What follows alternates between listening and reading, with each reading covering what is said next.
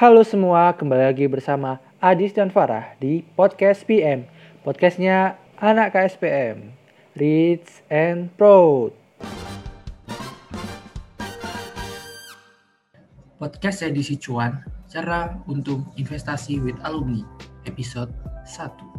Feridito Raditya Prabaswara. Dan temanya investasi mulai sekarang atau nanti. Kita sapa dulu nih narasumber kita pada episode 1 kali ini. Ada Mas Raditya. Mas Raditya ini adalah alumni pengurus KSPM FAWNS periode 2017-2018. Halo Mas, apa kabar Mas Raditya? Baik, Farah, apa kabar? Akhir-akhir ini lagi sibuk ngapain aja nih Mas? Ya lagi sibuk ini aja trading-trading saham, investing sama lamar-lamar kerja. Wah, produktif banget ya Mas, keren nih. Ya, mudah-mudahan amin. Nah, untuk yang ingin tahu lebih lanjut, bisa follow sosial medianya Mas Raditya di Instagram RDKTY. Dan jangan lupa untuk follow Instagram KSPM underscore FAWNS supaya tidak ketinggalan setiap kegiatan KSPM FAWNS, pengetahuan umum tentang pasar modal, dan rekomendasi saham tiap bulannya. Nah, di sini kita akan berbincang-bincang bersama Mas Adik selama beberapa saat ke depan Nah, ini kan uh, akhir-akhir ini banyak sekali uh, digaung-gaungkan uh, antam antam sedang naik-naiknya, terus masa-masa COVID ini adalah masa yang baik buat uh, investasi. Nah, yeah. aku mau tanya nih Mas, kenapa sih kita harus mulai investasi sekarang? Apa sih untungnya untuk kita? Oke, untuk menjawab pertanyaan Adis yang pertama ini kan uh, mengapa kita harus mulai investasi sekarang? Oke, okay. uh, eh, untuk menjawab pertanyaan yang sederhana itu mungkin aku bakal menjawab dengan uh, seperti ini. Mengapa kita harus mulai investasi sekarang? Karena uh, sadarkah kalian bahwa setiap hari nilai uang yang kalian simpan itu sedang digerogoti oleh mungkin ya suatu monster yang memakan nilai uang kalian itu menjadi sedikit demi sedikit itu semakin tergerus seperti itu. Nah, kira-kira uh, apa sih dalam pandangan kalian yang aku maksud ini ada apakah kalian paham gitu kan? Kebayang nggak kira-kira itu apa yang aku maksud? Uh, inflasi. Iya benar. Uh, setiap hari uang kita itu digerus sama inflasi, yang mana lama lama kelamaan nilai uang kita itu makin menurun. Maka dari itu, menurut aku pribadi, uh, investasi itu sendiri adalah sebuah urgensi di masa kini ya karena seperti yang kita tahu uh, laju inflasi di Indonesia itu kan mungkin rata-rata sekitar 5 sampai 10% per tahun. Yang mana kalau misalnya kita selalu nyimpan uang kita di dalam bank aja menjadi simpanan ya. Uh, itu kan lama-lama nilai kekayaan kita tergerus sedikit demi sedikit oleh inflasi. Uh, mungkin memang ketika kita menabung di bank, uang kita itu bakal bertambah nominalnya tetapi tidak dengan daya belinya. Maka dari itu investi investasi itu adalah satu keharusan karena uh, investasi itu adalah salah satu upaya kita untuk melawan nilai inflasi supaya itu tadi nilai kekayaan kita itu tidak terus terus menerus turun tetapi kita harus mengalahkan inflasi tersebut dengan instrumen investasi seperti itu dan salah satunya mungkin yang akan kita obrolin hari ini itu kan tentang saham ya dan mungkin aku nanti akan berbicara juga tentang mungkin bagaimana uh, investasi saham supaya kita dapat mengalahkan nilai inflasi seperti itu. Itu urgensinya investasi. Nah, Mas, selanjutnya nih, tadi kan udah dijelasin mengapa sih kita perlu memulai investasi dari sekarang.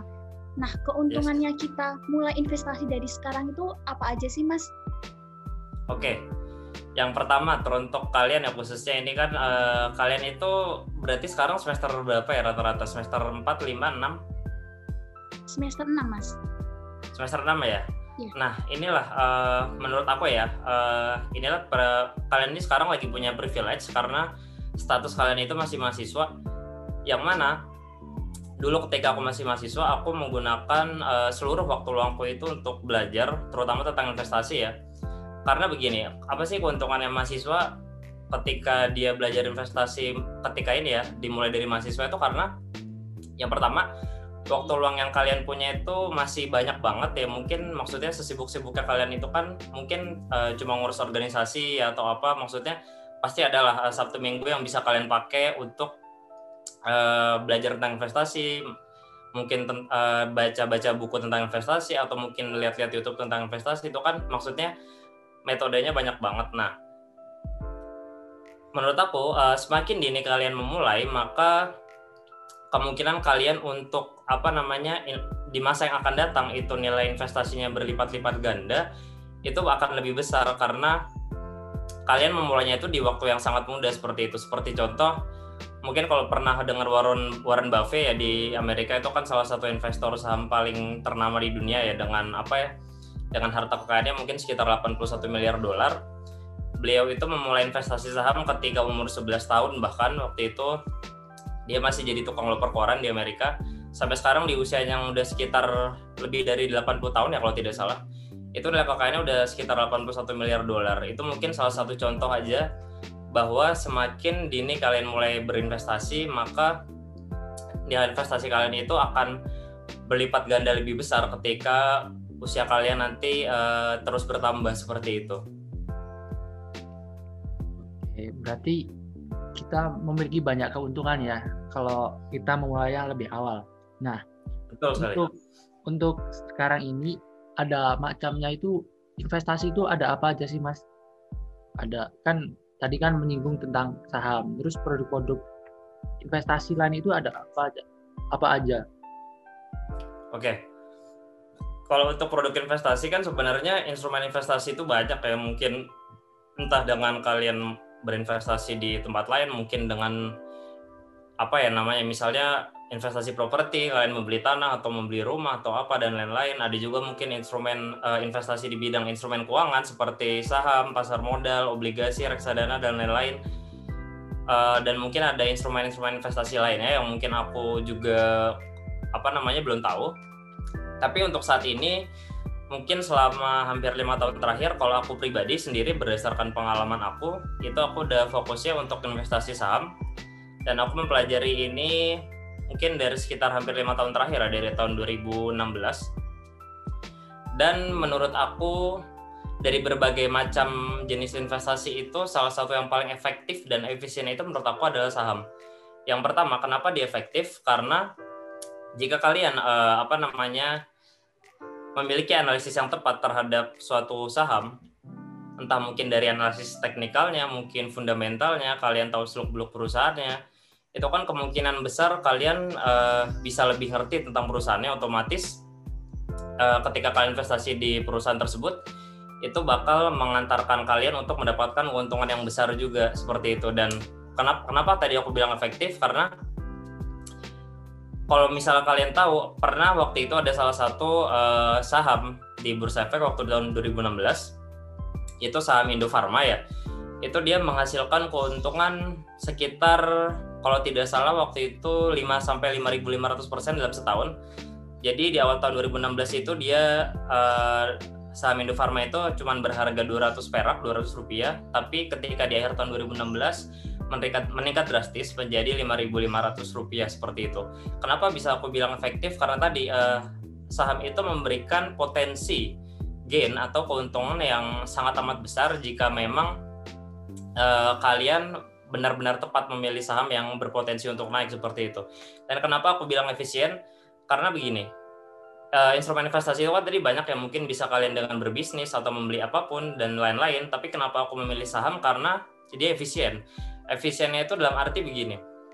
Ketika kita membeli saham perusahaan itu kan kita menanamkan modal, kita mempercayakan bahwa modal kita itu di apa namanya diberdayakan oleh perusahaan ya, entah mereka dengan me, apa namanya berekspansi bisnis dan lain-lain. Nah, uh, di sini kita hanya sebagai pemodal saja penanam modal, tetapi kita tidak ikut bekerja. Jadi kalimat sederhananya begini, yang capai-capai kerja itu direksi perusahaannya, karyawan perusahaannya, tapi aku nih yang ngongkong kaki bisa dapat uh, laba dari perusahaan, bisa dapat capital gain dari pertumbuhan harga sahamnya begitu. Padahal aku cuman ibaratnya cuman analisis aja gitu di rumah yang maksudku nggak membutuhkan tenaga fisik yang lumayan besar tapi aku bisa mendapatkan keuntungan yang maksimal begitu Nah, berarti Mas Raditya sendiri itu lebih fokus ke investasi saham ya, Mas ya? Nah, apa saja sih tips-tips berinvestasi saham ala Mas Raditya nih? Oke, kalau untuk fokus sih sebenarnya fokus aku dibagi dua ya. Aku trading juga, investing juga. Jadi tergantung mana aku lagi mood aja. Tapi kalau untuk saat ini karena memang aku belum bekerja dan modalnya juga belum cukup banyak, jadi aku uh, mengutamakan trading dulu untuk namanya melipat gandakan dana pokok yang aku punya seperti itu. Tapi kalau untuk masalah investing, tadi tips-tipsnya ya? Iya, Mas. Oke, tips-tipsnya uh, buat kalian yang pengen investasi saham, bisa dimulai dari sekarang uh, sebisa mungkin sedini mungkin kalian uh, apa namanya cari ya pengetahuan atau knowledge yang sebanyak mungkin entah dari buku-buku atau dari seminar-seminar atau dari apalagi dari video-video di YouTube, dari Instagram.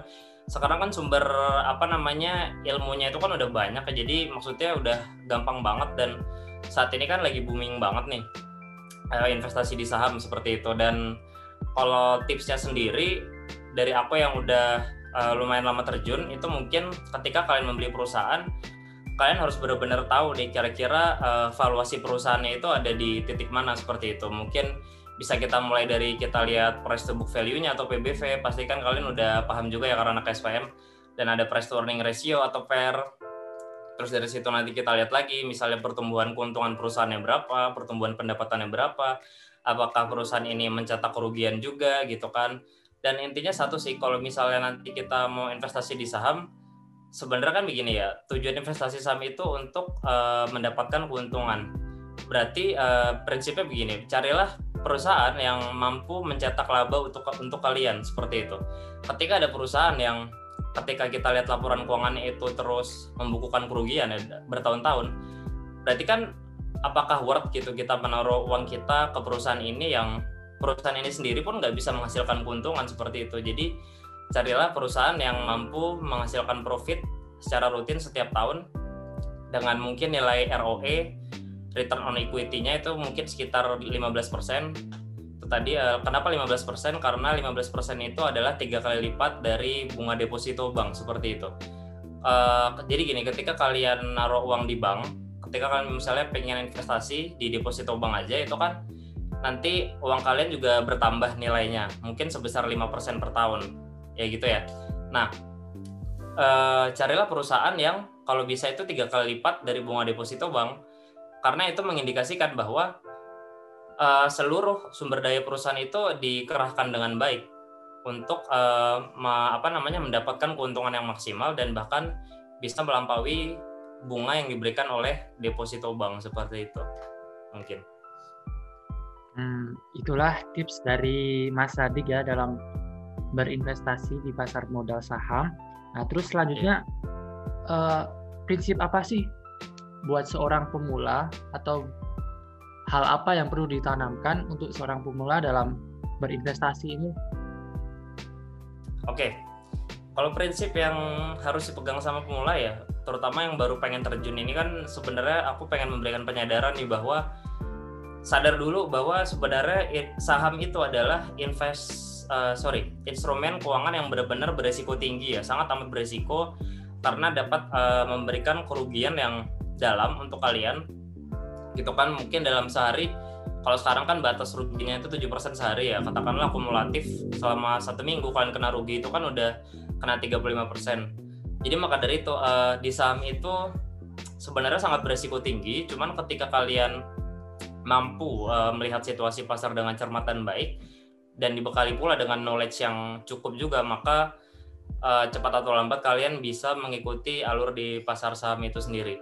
Nah mungkin kalau tips-tips yang untuk pemula, yang pertama baca sebanyak mungkin referensi yang kalian bisa, entah dari buku tadi aku bilang, tapi menurut aku ya berdasarkan pengalaman pribadi aku, uh, ilmu yang paling bisa diserap dengan cepat dari menurut aku sendiri itu adalah buku. Karena informasinya itu banyak banget, jadi uh, kita jadi benar-benar banyak tahu informasi tentang saham itu apa aja sih yang harus kita lakukan gitu kan. Kayak contoh misalnya aku baca buku tentang laporan analisis fundamental analisis teknikal dan di situ lama-lama nanti uh, pengetahuanku dengan sendiri bakal terasa seperti itu nah intinya buat mulai itu yang pertama jangan males baca buku karena itu bakal jadi senjata banget buat kalian uh, menghadapi instrumen yang sangat berisiko ini Nah kalau tadi itu kan uh, baca buku ya baca buku itu sebenarnya bagian dari 3M. Jadi kalau misalnya kalian mau investasi di saham itu harus ada ada hal, ada unsur namanya 3M. 3M ini adalah money yang pertama, yang kedua itu method dan yang ketiga itu money, method dan apa ya aku lupa money, method dan mind ya.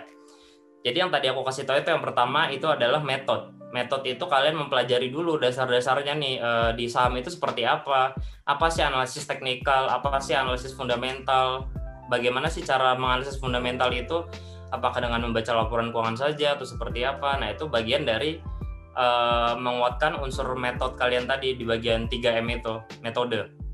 Gitu itu uh, basic knowledge banget yang harus kalian pelajari. Terus yang kedua ada money. Yang dimaksud di sini dari money itu adalah money management. Jadi kalian itu harus punya knowledge juga tentang bagaimana caranya memanajemen uh, portofolio kalian atau memanajemen uang kalian itu agar kalian tidak salah langkah. Seperti misalnya ketika kalian beli saham, uh, jangan misalnya kalian 100% uh, eh, uang kalian itu dana pokok kalian itu ditaruh di saham yang benar-benar beresiko. Nah, nanti kan ada pembagian uh, manajemen resikonya tuh misalnya 50% kalian taruh di saham yang sangat beresiko katakanlah di aneka tambang karena itu kan komunitas tambang tuh seperti itu dan mungkin 50% lagi kalian taruh di saham-saham yang resikonya lebih rendah katakanlah perbankan mungkin Bank Sentral Asia ya itu salah satu perusahaan yang paling stabil selama lima tahun terakhir seperti itu itu salah satu bentuk dari manajemen keuangan kalian manajemen portofolio kalian. Yang mana itu masuk ke dalam unsur money management tadi dari 3M gitu. Nah yang terakhir itu ada 3M yang ketiga itu adalah mind. Main itu menurut aku pribadi itu tidak bisa kita dapat dari buku atau atau apa ngobrol dari orang lain ya. Tetapi main itu ditempa dari pengalaman. Yang dimaksud main ini adalah mental kalian. Bagaimana mental kalian ini nanti bakal berperan penting dan sangat berpengaruh terhadap pengambilan keputusan kalian ketika kalian ingin membeli saham. Jadi semisal gini eh, kalian beli saham nih tiba-tiba sahamnya turun gitu kan. Nah itu kan pasti uh, hati kita tuh pasti ada rasa takut gitu kan. Aduh gimana nih nanti takutnya kalau misalnya dibiarin aja sahamnya lama-lama makin turun gitu. Aduh kalau misalnya nanti dibiarin nanti gue makin rugi nih segala macem. Nah ketika nanti mental dan main kalian ini makin mateng kalian bakal apa namanya bakal bisa lebih tenang untuk uh, melihat keadaan sekitar.